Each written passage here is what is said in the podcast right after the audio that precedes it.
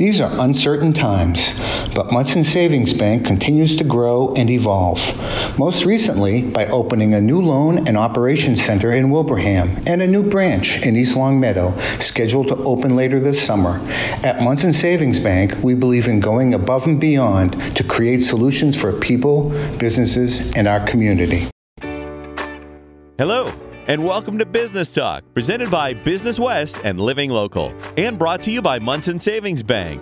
Hi, I'm Chris Kellogg from the Kellogg Crew Morning Show on 94.7 WMAS, and here is your host for this episode of Business Talk.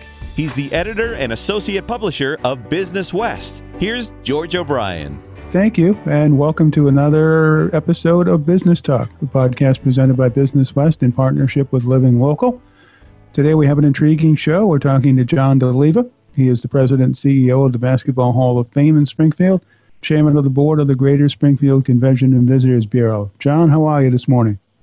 I am well, George. Thank you for having me on your program. So, John, we have a lot to talk about today. We have the Hall of Fame and your renovations there. We have the class of 2020, very intriguing. Uh, we have I want to start with your role with the Greater Springfield Convention and Visitors Bureau. Uh, obviously, this is not a year that uh, anyone in the tourism sector expected. Uh, obviously, a year to forget. Uh, can you take us inside these board meetings uh, with the Convention and Visitors Bureau? I assume they're via Zoom, and uh, they can't be happy times here. Tell us what these meetings are like and, and what you're talking about, uh, how you're keeping the morale up. Sure. Um, well, let's talk about. I was elected last October uh, at a time when the economy was great, at a time when, frankly, um, there were a lot of great things happening for tourism in Western Massachusetts. Uh, I think MGM was certainly getting its sea legs, and we expected a very good summer for them. We had our wonderful class, as you referenced, the class of 2020. We had a brand new museum uh, that we were opening. Uh, I know Six Flags had some new uh, assets that they were ready to deploy. Um, everything was working great. Uh, and then COVID hit. Um, in, in March. And uh, everybody knows the numbers of, of uh, there are many hotels in town that were closed down, many restaurants that were closed down. Obviously, the attractions, including the Hall of Fame, have been closed for some time. Um, so the board meetings um, are not so much, uh, maybe the first one was uh, acting like a wake. Um, but indeed, we, we've kind of, uh, you know, there's two things you can do. You can either turtle, pull your head in, or get aggressive and think about the future. And we know that there is a future out there. So uh, I, along with our executive committee and the very capable Mary Kay Wydra, uh, at the president of this of the Convention and Visitors Bureau, went to work immediately on a very aggressive marketing plan. So while she had to make some operational cuts, she kept a core staff, and that core staff has worked since March to not only develop a very aggressive uh, marketing plan to relaunch tourism uh, in our area, but also share that that uh, strategic plan with funders. So whether that is state officials, federal officials, or those uh, maybe locally that might want to see uh, or might have an interest in making sure that that tourism comes back stronger than ever. Uh, and we've been successful uh, with that. Just the other day, uh, we had an announcement on the front lawn of the of the Hall of Fame um, that Senator Lesser, along with some other folks in our local delegation, had procured $250,000 that will go to the Convention and Visitors Bureau to support our marketing effort. It's not it's not $250,000 and then $5,000 checks are written to individual uh, attractions or hotels or restaurants. It is truly going to be spent on an omnibus marketing plan that has been presented to the executive committee, presented to the full board uh, with enthusiastic response. Uh, and now that we're getting funding, we are ready to launch that. The question becomes when is that?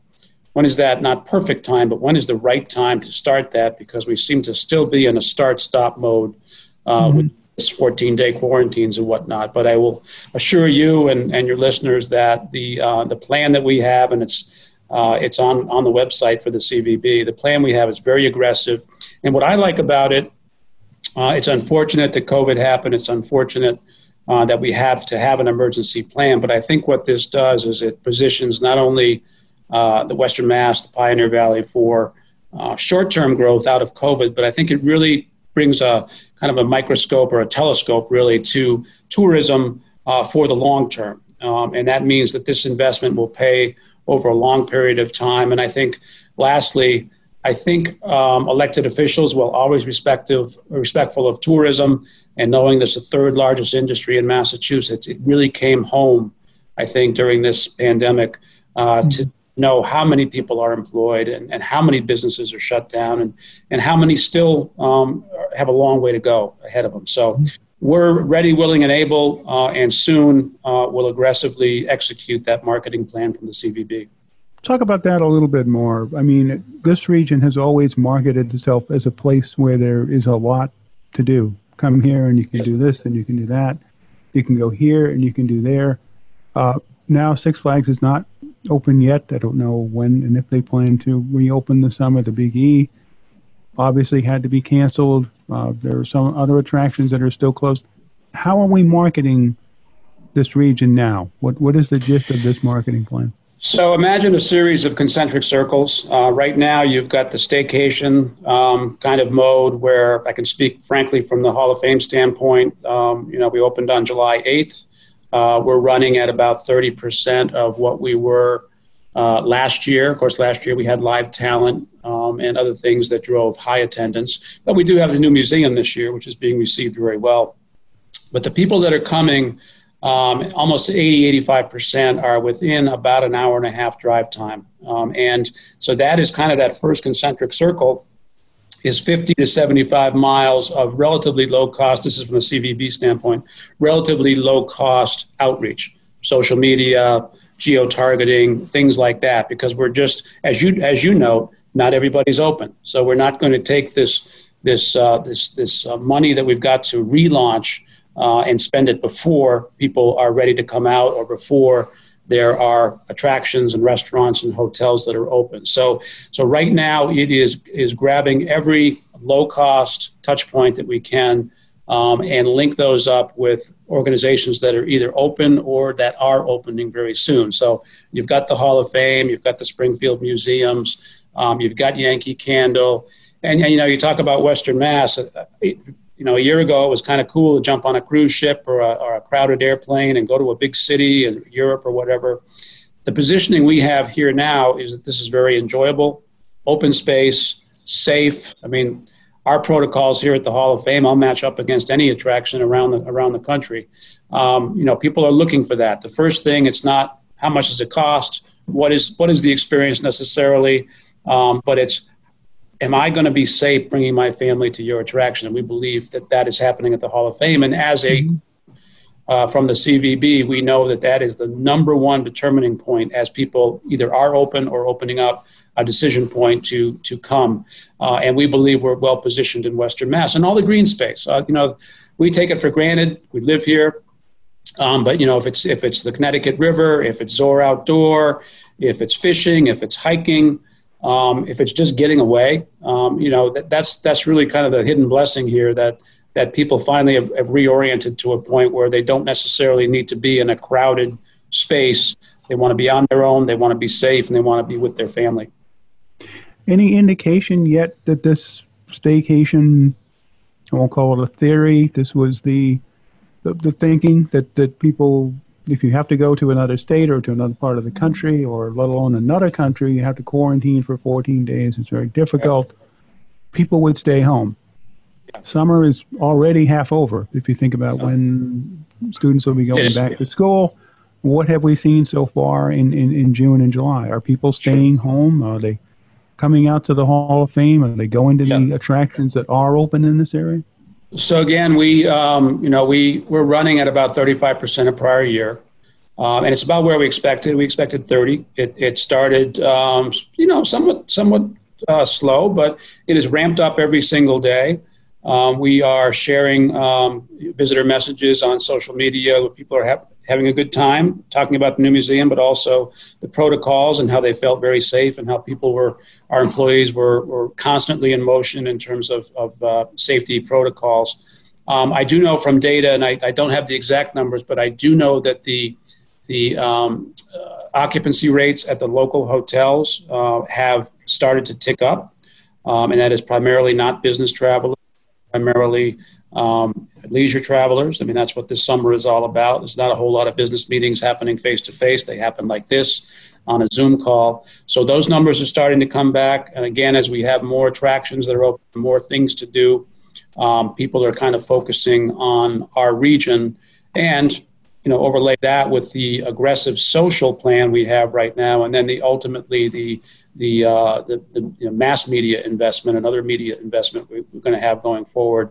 we think we've got a you know, we think we're ahead of the curve i heard a number uh, the other day that uh, in the month of june i hope i have this right but the occupancy rate in downtown boston was 9% um, and we're uh, just under 40 here in Springfield. So we're we're among the top. So, uh, and a lot of hotels in Boston, some of the bigger ones aren't going to open until conventions come back. So, you know, you tell me when that is. Um, and these are some of the, you know, the Copley Copley Square Hotel, um, the big hotel there. That's a big deal. Um, so, again, you know, you know, Mary Kay always says to me from the she's from the CVB, the president, the Pioneer Valley, our highs aren't as highs and our lows aren't as low. And I think um, we're, we're living that right now is that we've got a very consistent um, development of growth. Uh, and we, we, we kind of check all the boxes for people that they can have a nice day trip or a couple of overnights. Uh, and, um, you know, we're sharing that message. Okay, this is Business Talk, a podcast presented by Business West in partnership with Living Local, sponsored today by Monson Savings Bank. We're talking to John Doleva.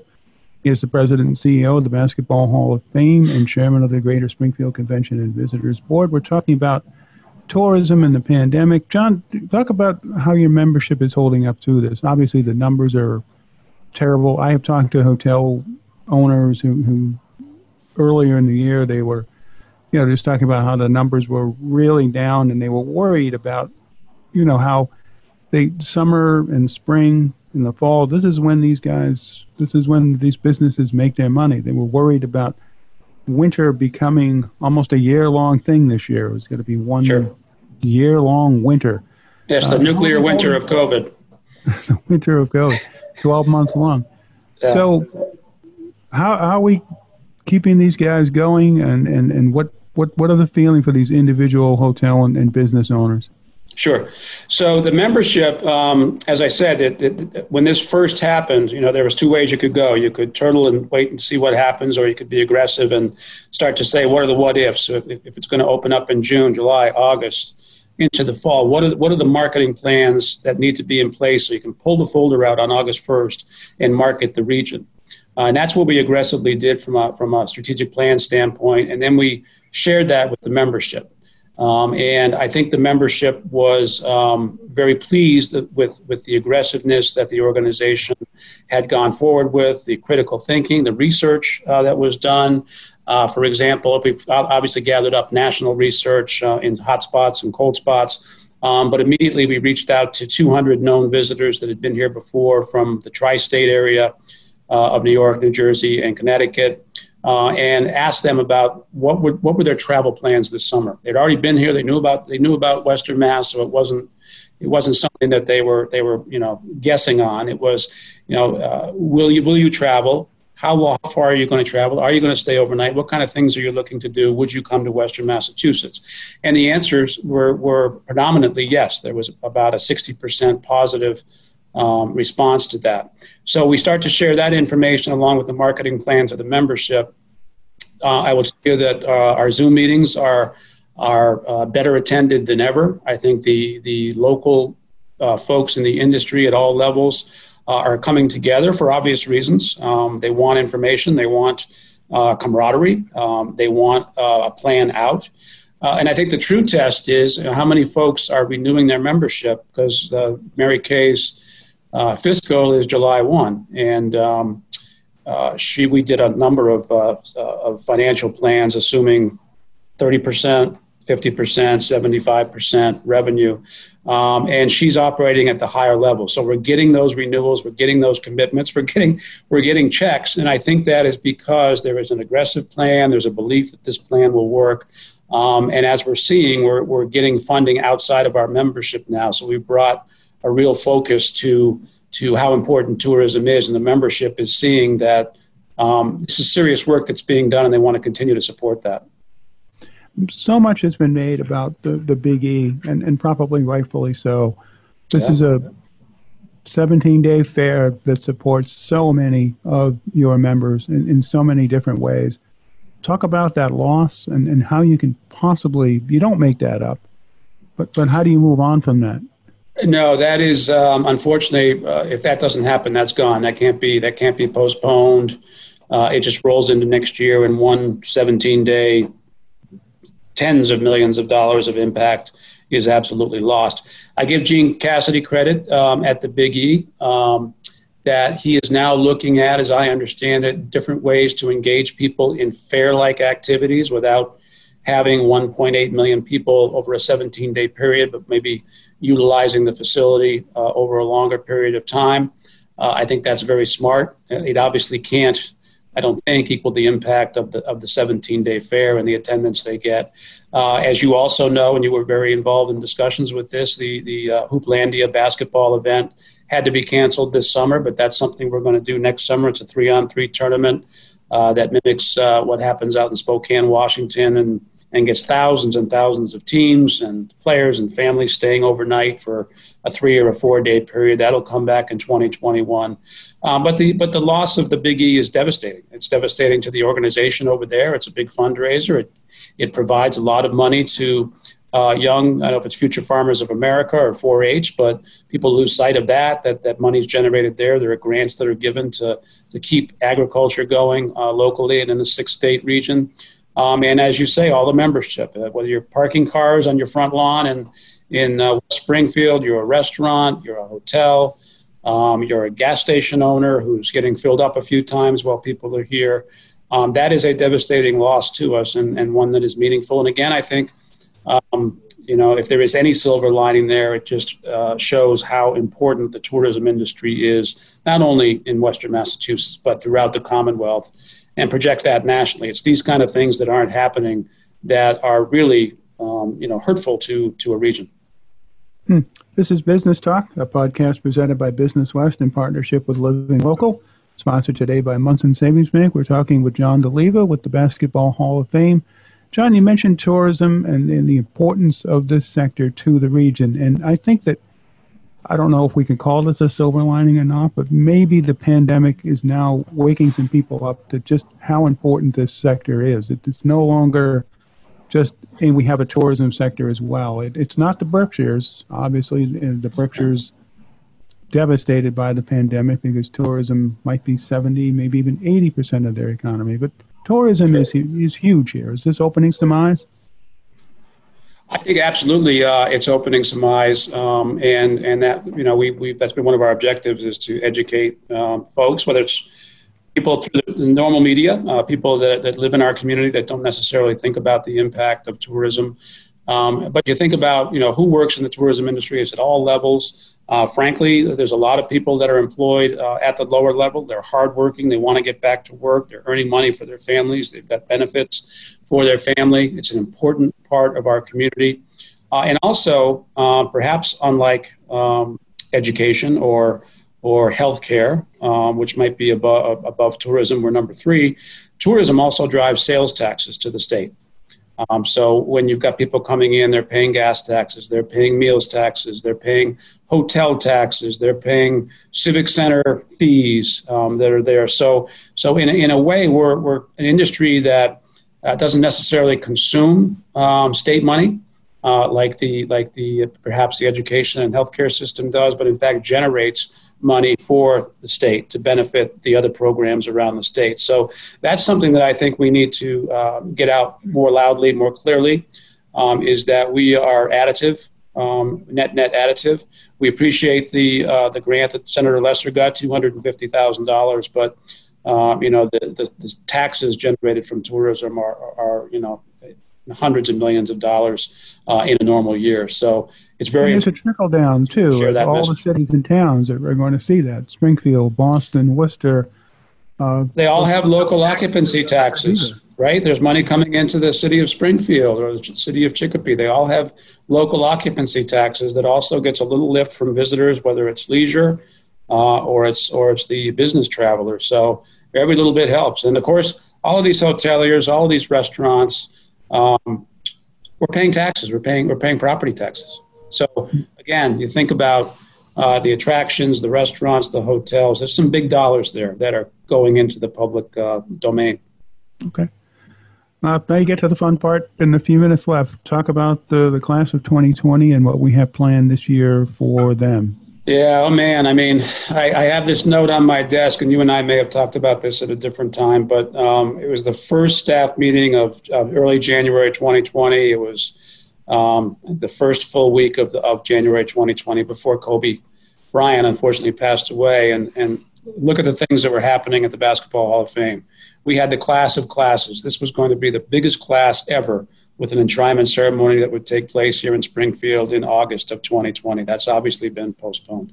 We were going to have, and, and do have, um, but we were going to open up in May a brand new uh, museum experience, $19.5 million, um, and, and great, immersive, much more content rich. Uh, artifact rich. Um, so that that was going to open up in May. We were going to have a great summer season. We had all this talent booked for um, for our 60 days of summer to come in and celebrate our new museum. So that's an added value to our customers.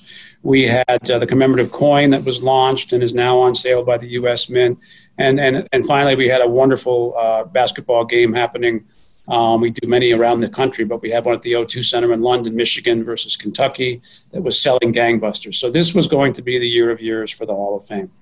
Um, and, you know, kind of started with uh, Kobe's passing, and that was very, very unfortunate. But um, that I think brought more focus to the class of 2020. And as we went along and planned, um, we had sold uh, about 88% of our ticket capacity uh, to our event um, before we announced the final finalists uh, in what would have been the uh, the, the um, final four in April. We had to do that by by Zoom, basically. Um, so we were well on our way to a sellout, and then of course COVID hit and everything fell. Enshrinement is moving out in the calendar. Uh, our grand opening was was delayed by uh, three months. Um, the commemorative coin is being impacted negatively uh, because the price of gold and silver and and frankly uh, collectors, uh, you know, the economic situation isn't the same as it was a year ago. Uh, they may not be buying as many coins, and our, our London game was canceled. So um, was going to be the year. But year other than that, true. But other than that, things yeah. have been fine. Yeah, other than that, uh, things would have been. Um, I mean, this really would have been a breakthrough year for us. And frankly, you know, I've talked about this before. Is is the Hall of Fame's worked its way out of a financial hole that was pretty deep when we opened up this new building, and um, we were set this year to um, reduce our debt to zero and actually put together a uh, a pretty sizable endowment. And um, that has, has uh, had a, a bit of a trough. Um, but I think in the longer run, you know, we, are looking at our business. Our next financial period is not one month or six months or 12 months. It's really 18 months. We need to look at this as one financial period of 18 months to get out of this. And let's talk about uh, 2022 as, you know, if 2020 is survival, 2021 is, is um, you know, kind of reestablishing our footing uh, 2022 is is that that growth time again. So that's how we're focusing on our business. Okay. Well, good luck to you with all of that, and and thank you for for being on our show today. Sure. My uh, pleasure. Thank you for having us. We we uh, we love talking about the Hall of Fame, and I especially appreciate you. Um, talking about the, the, the association of, of tourist based entities in the Pioneer Valley that really are coming together stronger than ever. Okay. Well, thank you again. Thank and you. thanks for listening, everyone. And remember to join us next time for another episode of Business Talk, presented in partnership with Living Local and sponsored today by Monson Savings Bank.